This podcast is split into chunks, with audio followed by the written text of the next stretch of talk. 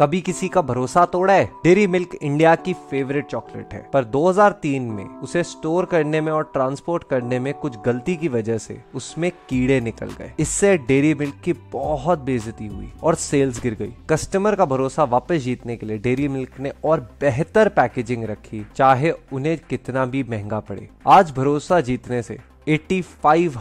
crore dairy milk साल का कमा रही है किसी का भरोसा जीतना है तो मेरी क्लास में आज